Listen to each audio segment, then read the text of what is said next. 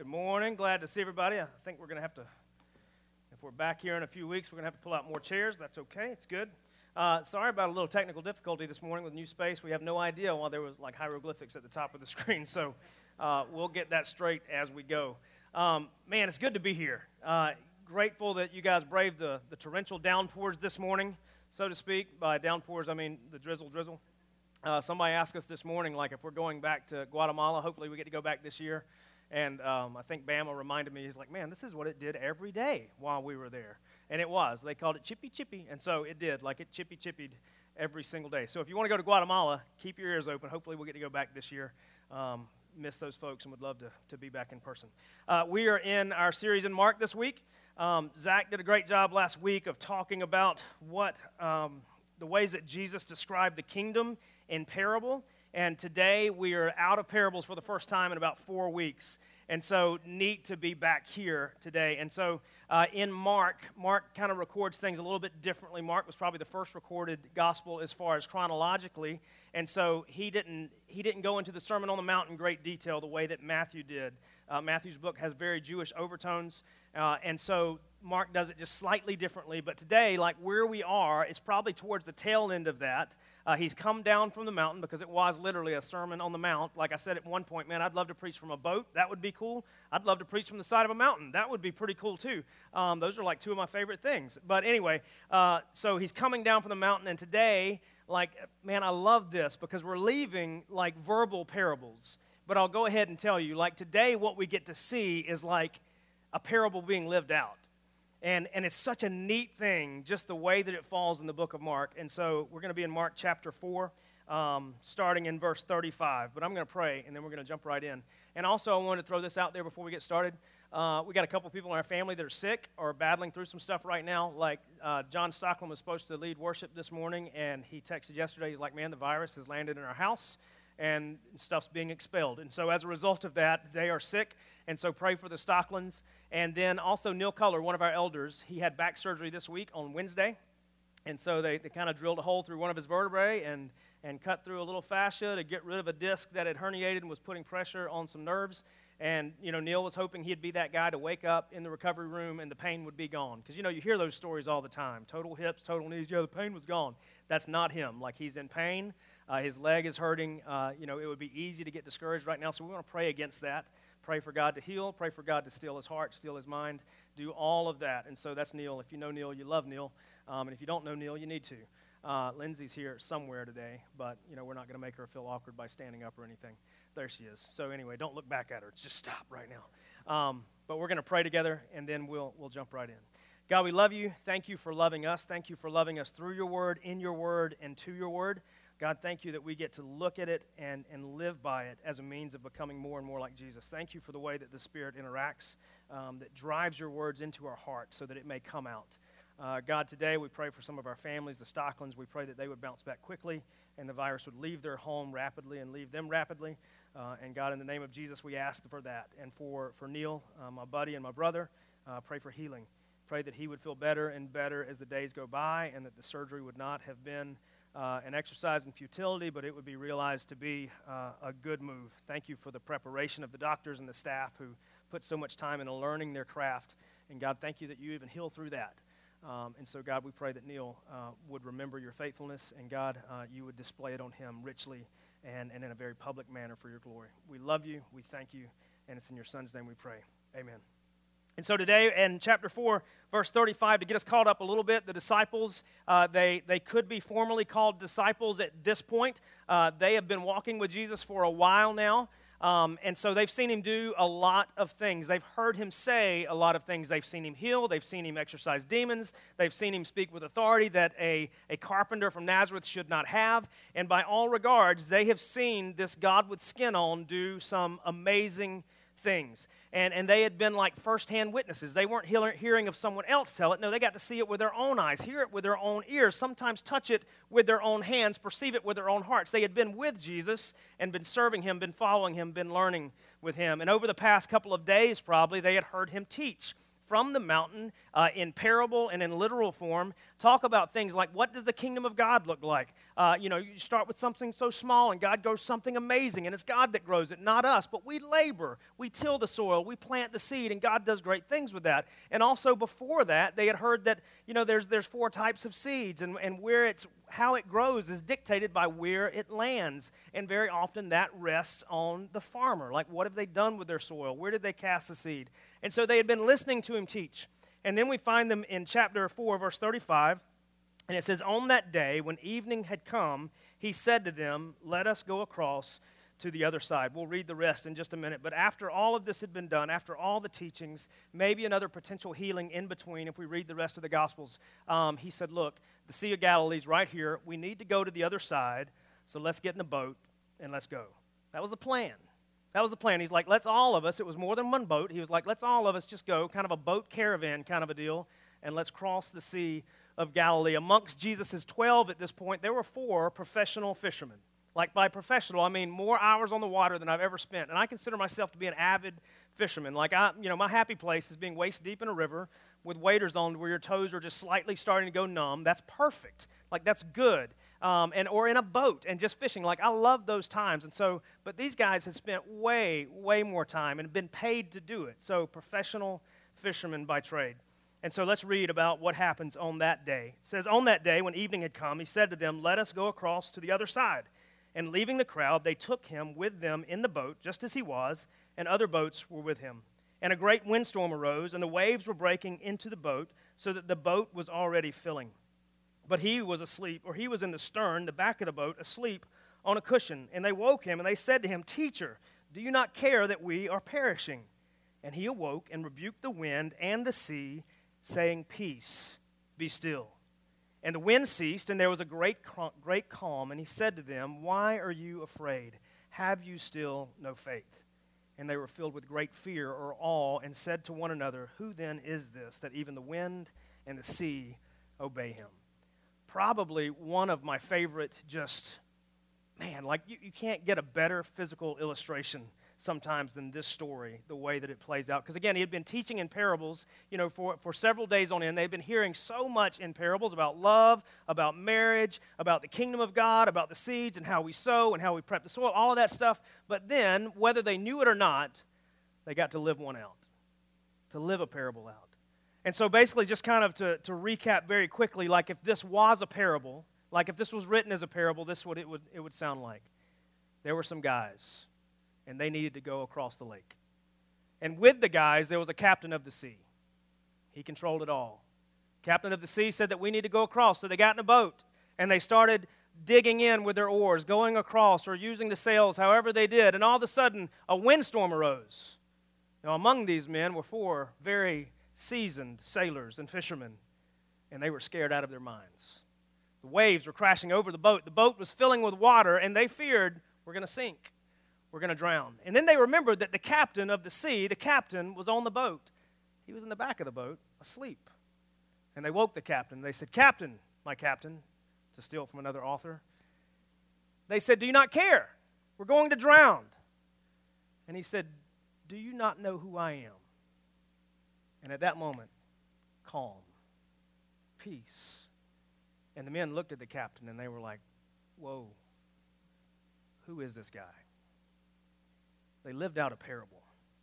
They lived out a parable in this moment. And most of the time, when we look at this story, when we read this story, we focus on one thing. We, we focus on this idea that, that Jesus spoke and everything stopped. And that's miraculous. Why? Because it's a miracle. Like it's amazing to see that this Jesus, this God with skin on, in a moment could make all the wind stop, could make all the waves stop, could just, with a word, say peace or calm. And it happened. Like that's, our, our eyes are drawn to that, our heart is drawn to that. But understand in a parable, like if we're teaching this as a parable, looking at it as a parable, there's always a potential for more than one eternal truth to rest in a parable. And in this place, in the context of what Jesus was doing, because by the way, Jesus had men following him. They were his disciples, they were learners of him, followers of him, gleaning from him what they could so that they could be released and do what he has done. There's a few more eternal truths that we need to look at. So I, I will point out, like, I think we read this and we think a couple of things. Like on the outset, we're like, man, how silly could these guys be? to be so afraid at this moment of a storm? I mean, Jesus was with them. Well, like I said, I've been on the water a, pretty good bit. And I feel like I know the ways of the ocean, which I don't. That's a stupid thing to say. That's when you drown. But I was out uh, shrimping with some buddies a couple years ago. We were outside of Hilton Head, and like it was this, you know, it was November, and it was a good time to shrimp. Everything looked just right. And so we were with a buddy of mine who had inherited his boat from his dad, and he had been shrimping with his dad all of this time. And he had his dad's shrimp poles. They were very special, these fiberglass poles that you stick in the mud, and then you throw bait balls out, and you go and you throw a cast net to collect shrimp. I'd been with him months before, and we did great. Filled up two coolers, slam full. We ate shrimp for a long time. My cholesterol could probably attest to it then. Um, but either way, this time we went out, and we went, and, and you know, you look, and we had found a place to where the water shallowed up just right, and the currents were pushing onto this mud bank, and we placed all of our shrimp poles, our bait poles, like 10 of them. And we were looking around and we were waiting. We had, we had lunch after we had put the poles down and threw out the bait balls, and we were just waiting for the shrimp to gather so that we could drive by, throw the cast net, collect them. We made a couple passes, like maybe 50 shrimp. We're like, man, this is really weird. It's strange. You know, normally it should be like a net full, and you should start filling your cooler, make two, three passes, be done. It wasn't happening. And, and when we got out there too, we looked around. There were a lot of boats. Like we were surrounded, a lot of other people trying to shrimp that night too. And then, for some reason, we looked around. All the boats were gone. We're like, man, that's weird didn't dawn on us yet that something was wrong. The shrimp weren't there, the boats weren't there, and then all of a sudden, it's like someone took the thermostat and just went, turned it down. The temperature bottomed out. It went from like mid 60s to like low 50s, and we're like, man, that's that's weird too. And then in the distance, we see this huge flash. Apparently, lightning had struck a transformer on the on the shore a good little ways away, and we're like, man, that's weird. We're dumb. And then it was just like someone literally just took a lever and said, calm to crazy chaos, and it just turned on. And like I've never been at the point to where I was afraid of like dying in the water. Like I've been in some storms, but I, you know, and I'll put my graphite rods down because God and I have an agreement. I'm not going to swing nine feet of graphite in the air while there's lightning and thunder around. But at this point, I'm in a boat, and the thought did cross my mind. I don't think that I ever thought I'm going to die, but I was like, I don't think we're going to make it in. Like, not going to happen. And then my buddy, who you know inherited his father's boat, inherited his father's bait poles, he was like, we got to get the poles. And I'm like, bro, we're going to die. He's like, we got to get the poles. We can't leave the poles. And so I'm laying across the bow, my feet locked under the railing, reaching, and he's gunning it to the poles. And I grab him, and he just guns it as we pull the poles out of the mud, and then we stick them in the boat. And he's like, got to get the poles. I'm like, we're going to die, but we'll get your poles. Either way, that night, five minutes to get out, two and a half hours to get back to the landing. And, and that night, like I thought, I thought I was going to die. My natural response was like, man, this storm is bigger than me it's going to crush us. This boat, as awesome as it is, as awesome as it is, way better than a wooden boat. Like, it's going to fill up with water. We're going to capsize. We're going to be washed into the marsh and wander around for days and be eaten by hermit crabs. Like, we're going to die. You know, those are the thoughts that go through your head when you're freezing. You don't have any rain gear. The, the boat literally is filling up with water, although you have an electric bilge pump, which is way better. But anyway, like, that was that. This particular night, these professional fishermen, they had lived on the water. Like there were probably nights that they spent all night on the water just to catch fish so that they could sell them, so that they could make their money, make their living, feed their families, not with fish, but with money. Like that's what they did. And they were scared out of their minds. Most of the time we read this story and we're like, man, you silly disciples. Didn't you know better? No, this storm was bad. It was legit. It was real to the point to where four professional fishermen were like, hey, we're going to die. We're going to die. And so, amongst all of this, they're experiencing something that all of us as disciples are going to experience at some point, some fashion, somewhere or another. You may be there right now, and it's fear like legitimate fear. And it's interesting because if we think about the process that they had been through over the past several months, up to a, a year and a half for a few of these guys, they had been walking with this man, Jesus, this God with skin on. They had seen him do some crazy, crazy things. They had seen him heal leprosy. They had seen him tell a man to outstretch his crippled hand. They had seen him confront religiosity. They had seen him speak with authority he should not possess. They had seen him have people with demons living in them and him just speak a word and they take off and run. They had seen it all. But in this moment, they were scared out of their minds. They were scared out of their minds. We will guaranteed, we will be guaranteed at some point as we follow Jesus to encounter fear like that. And I would love to turn fear into an acronym, but I'm not going to do that. I'm not that catchy. But, but I do think about what we see with these guys, and this is what I think happens.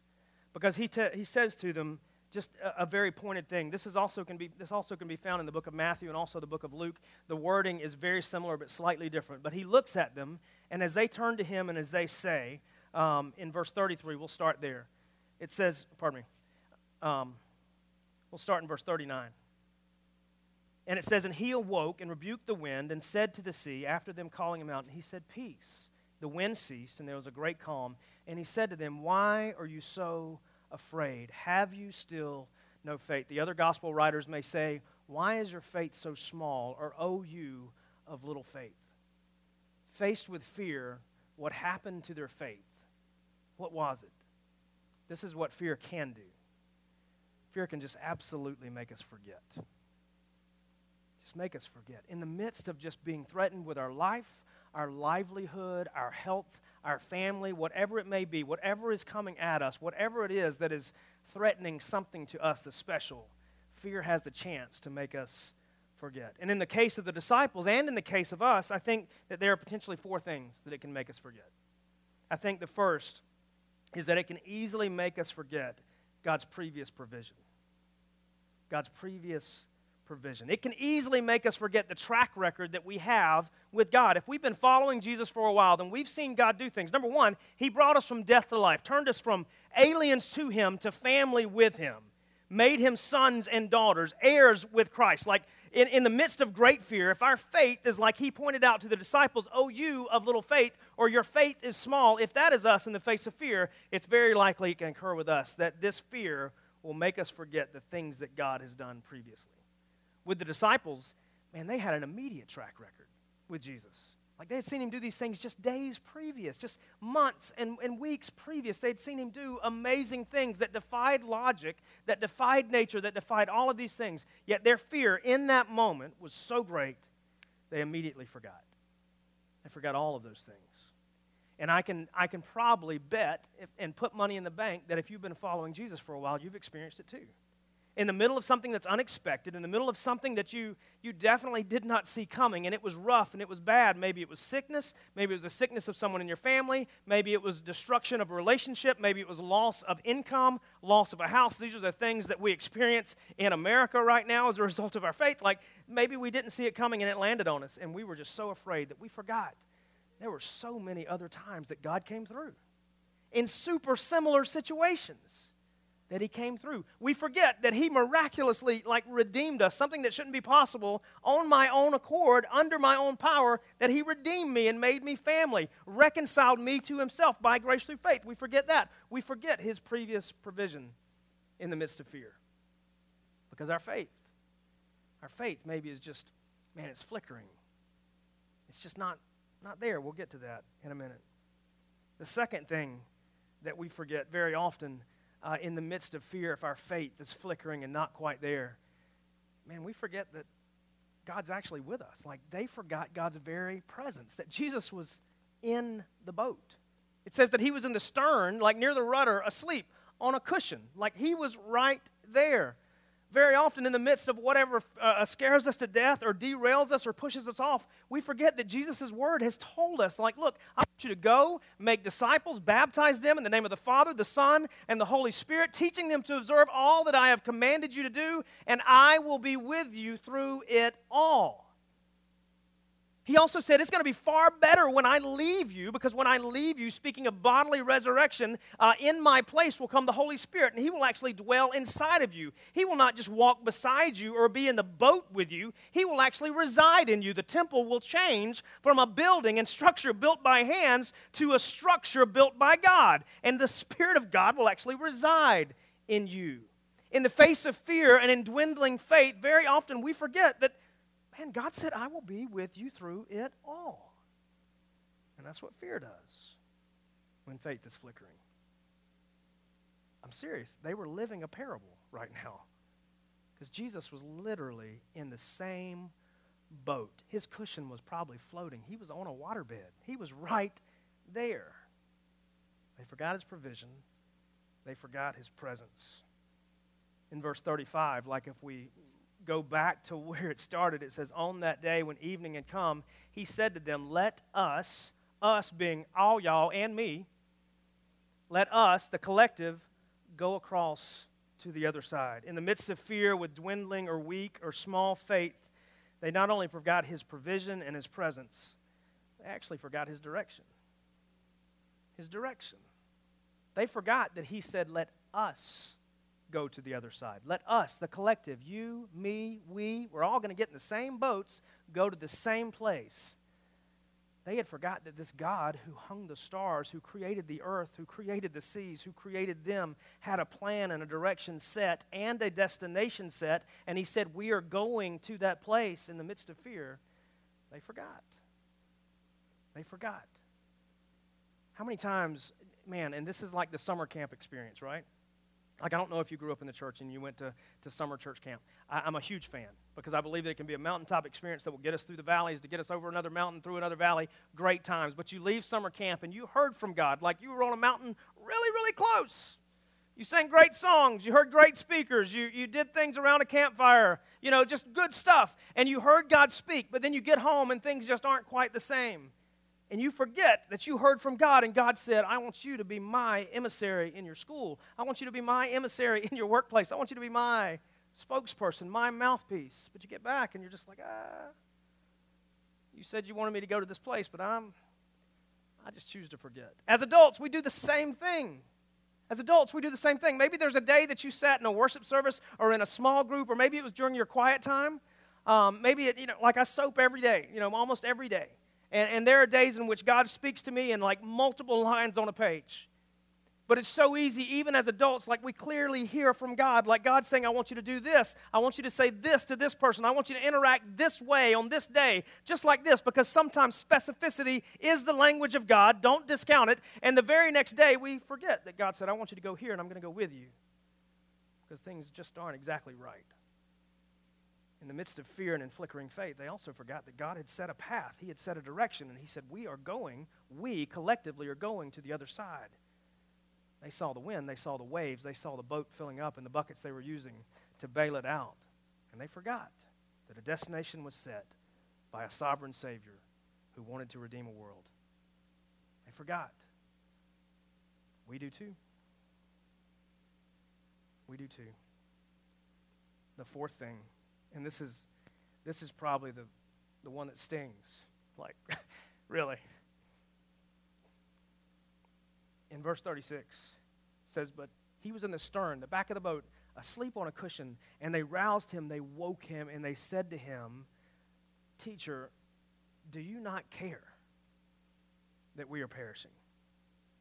Do you not care that we are perishing now in the moment like to be honest like this isn't a parable. This is real life okay? So we're not looking for metaphorical meaning entirely but but i think probably in the moment based on some other things that we see they're probably saying hey uh, would you like to wake up and steer the boat? Or how would you like to pick up a paddle and start doing something? Because right now we're going down with the ship. But it was the first part of that question. They said do you not care?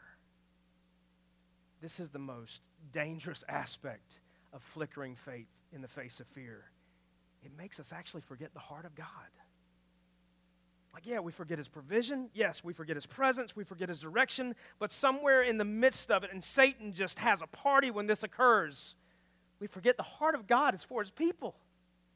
Like it broke and it bled and it spilled out on the cross for his people. How is it that fear, in the moment, as bad as it can be, no matter the circumstance, can literally take the life of a believer who has hedged our bets all entirely on the cross, the life, the words, and the resurrection of Jesus, and ask him in a moment, Do you not care that I'm floundering? Do you not care that my boat is filling with water? Do you really not care? How is it that fear can be so crazy? But it can. And it has. And it's okay to reason with God. But understand, like if we read this entire story, like the best that we can, there's nowhere in here where there's room to question God, do you, do you even care?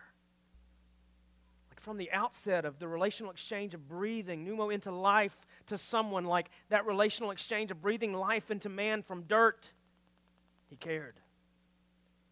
From not wiping us out of existence when we sinned in the garden, He cared. from creating a plan that we could not orchestrate in the form of Himself putting on skin to come and live in the face of temptation and be sinless and hang on a cross and die, conquer death on my behalf because I could not beat sin, kick it in the teeth, and raise from the grave. There's no way that we can deny He cares. As a matter of fact, His heart is on display in this man who's in the back of the boat asleep right now. Do you not care? Fear makes us forget. Fear makes us forget when our faith is flickering. Now, granted, we, we read all of this and we're like, man, you silly, silly disciples. But I do have to ask, and this is not an indictment on any of us, but how different will we have been? Like in the midst of all of this, what, what would we have done? Would our questions have been much different? Would our doubts have been much different? Would our words have been much different? This would be the hope. Like, if again, if their faith was small, forget all of these things, but but it does beg the question, what if their faith wasn't small? What if their faith had been like mature and grown? Because again, they had been following Jesus for a little while, but what if they'd been following longer? What what might have looked like? And it's hard to ask these questions sometimes. I'm not trying to be, you know, like eisegetical read into scripture, but but here's what I think. There's probably two potential outcomes. Number one, and this is the crazy one, they would have just kept paddling and just kept bailing. You're like, that's it? That's it. I think very often, in the face of what Jesus is called to do, when we believe his words and his direction and his promises, it doesn't mean that if we have big faith, the storms aren't going to come. Doesn't mean that at all. Because if we were teaching the prosperity gospel today, like, and we're not, but if we were, and please nobody quote me and take me out of context, but if we were teaching the prosperity gospel, what we would say is in, in a nice, more billowing voice is, hey, if you believe, nothing bad's going to happen. Here's the problem with that that's a lie. That's a lie. That's Satan trying to get you to doubt the existence of God. When you choose to follow Jesus and something bad happens, you're like, well, he must not love me. He must not be real. So I'm going to go back to the way that I was. That, that's a lie. Because if we look at the life of the disciples, we look at the life of Jesus. Jesus was completely in tune with God. He was completely obedient with God. He actually loosened himself, kenoō, himself in obedience to God, even death on the cross, so storms came. And he was the most obedient, obedient example that we'll ever have, the most faithful example that we will ever have 100% God, 100% man. And I would call the cross a storm. Persecution, a storm. You look at the life of the disciples, every one of them, man, they faithfully followed Jesus, most of them to their end, with the exception of one. All of them were martyred, except one. And they still chose to follow Jesus. Just this week, I'm reminded of our fellow believers in China. Like we're watching these amazing Olympics with close up camera shots, and we're forgetting that the rest of China doesn't look like that. And we're reminded that the Chinese government is rewriting the Bible so that it matches their communistic ideals. And if someone doesn't want to submit to that, then they can just go to prison until they rot and die. Storms will come. They will come. They are guaranteed to come because we live in a broken world. We are redeemed people living in a broken world. Storms will come. And our choice is to, God, do you not even care? Believe the lie or keep on rowing keep on paddling, keep on bailing. And remember all of these things that we could potentially forget. We do remember God's previous provision. He's taken care of me. Up until now, he's, he's taken care of me. Might not have been the way that I designed, but I'm still here. May have hit a truck in October, but I'm still here. God's presence. He's never left us. He's never forsaken us. If we have, by grace through faith, released our previous sin and chosen Him instead, He's never left. He's not going anywhere. The time when His presence feels very small, that's usually on us, not on Him. So we choose not to believe those lies. We choose to remember that He set a direction in place. He said, Look, I want you to go, be my disciple, and make disciples. You go, you do that. Storms may come, but you just keep on going. You keep on paddling, you keep on bailing. And then we remember that his heart is not just for us, but it's for all people, and it's never wavered, it's never faltered. There's never a glimmer of God, do you not love me? Of course, He loves His kids. Look at all that He's done, all that He's doing, the way that He has worded creation for His glory and our good. Working together for good, all of those who love Him called according to His purpose. Like, yes, He loves us. And sometimes that means if we are, man, if our faith is growing, our faith is in a place of maturity and still going up, We just keep paddling. We keep rowing. And I'll be honest, this might not be prosperity gospel either, and I'm okay with that. We may reach the other side or we may die. But it's okay. And you say, What? Yep, it's okay. If all of those guys would have drowned in the service of the king, they would have been all right. If we die in seeing people come to know Jesus because we're on the path that he set us on, it's okay. And I know that clashes with our Americanism ideas. I do, I do, I get it. But it's the truth. He says, You come and follow me, you're going to take up your cross and follow me, and, and it may very well cost you everything, but it's entirely worth it. If somebody's ever told us that the gospel's not costly, they've lied. The gospel is, it could potentially cost us everything, but for the unsurpassing worth of being united with Jesus, man, totally worth it. Totally worth it in the grand scheme of things. If, if the value is way better than what we're giving up, it's not even really a sacrifice, it's grace. Second option, if their faith would have been strong. This is crazy.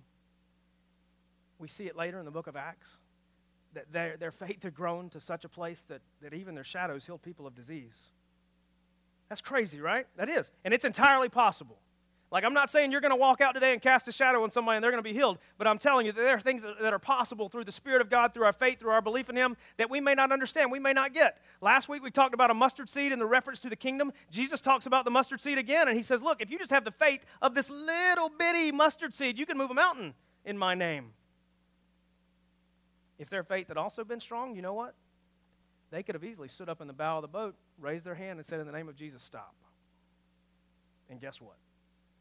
If it had been according to God's will, the winds and the waves, they could have stopped.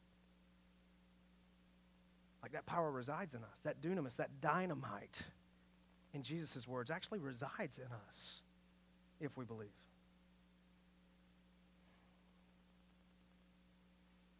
But here's also the truth of this passage. What happens when our faith is flickering? This can be reality. And fear does set in we get to do exactly what the disciples did. Maybe with a slightly different attitude because we get to have a little bit of hindsight and look at their words and maybe their, their young, pious attitudes a little bit. But it's okay to say, Jesus, I need help. It's okay.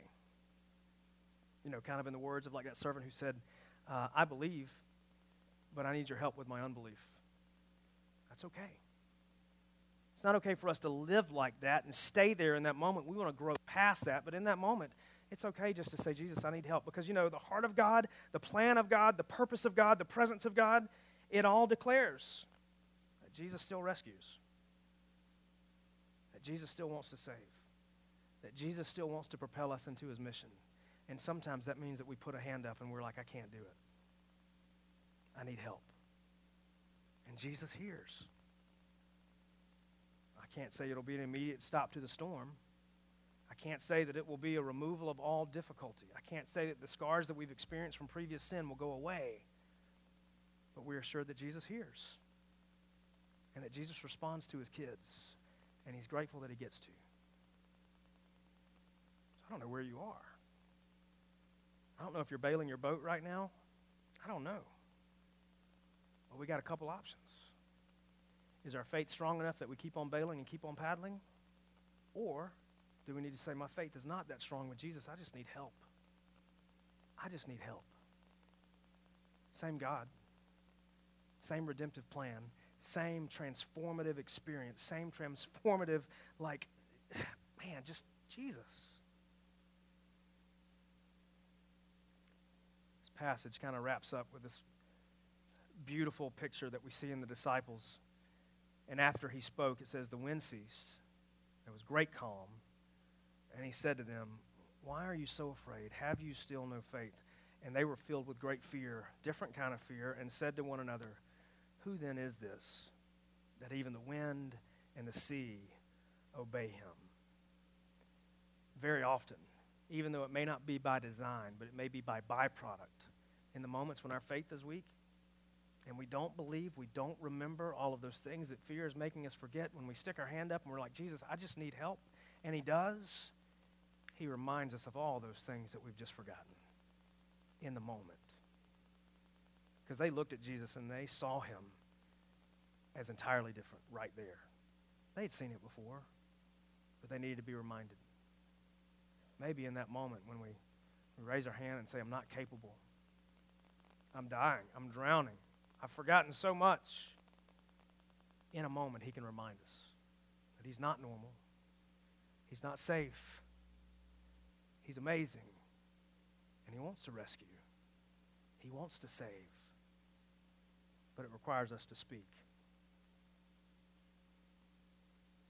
Because, man, to steal from our series title, that is the Jesus we need. By all standards, that's the Jesus we need. Let's pray together. God, we love you. We thank you for your word. God, we thank you for even an example that we can learn from of disciples when they could have had faith that was bigger when they could have seen the bigger picture, but they didn't. But God, you work through it anyway because you're a God who hears your kids, you're a God who wants to save, you're a God who wants to redeem, and you choose to do it through us. God, I pray for those in our faith family right now that literally are in the middle of a storm a storm of loss, a storm of, of health crisis, God, a storm of financial difficulty, a storm of, of, of losing uh, someone that they love, a storm of being faced with just unanswered questions. God, uh, I pray that A, that because of their faith in you, that first, God, I pray that they'd be able to remember all the ways that you've shown up before, the fact that you've said that you'll never leave them, uh, your previous promises, and, and even, God, just your very heart. Maybe even start with that. If we just remember your heart, those other things, God, I, I believe the blanks will be filled in. God, I pray you call to memory all the ways that you love them, all the ways that you've showered them with grace and mercy. And remind us that you're faithful, even in the midst of scary things. And God, for those who just can be ad- admittedly in a weak place with their faith, and the storms are still there, God, I pray they just cry out, just to you, and tell you that they need you. They need you. They need you to rescue them. They, they need you to, to bring peace. God, they need you to shut off the wind just for a little while. And God, I thank you that you're a God who hears and a God who responds. God, thank you for being that God. And thank you for Jesus, that through him we can know you, be known by you, and make you known. God, we love you. We thank you, and it's in your Son's name we pray.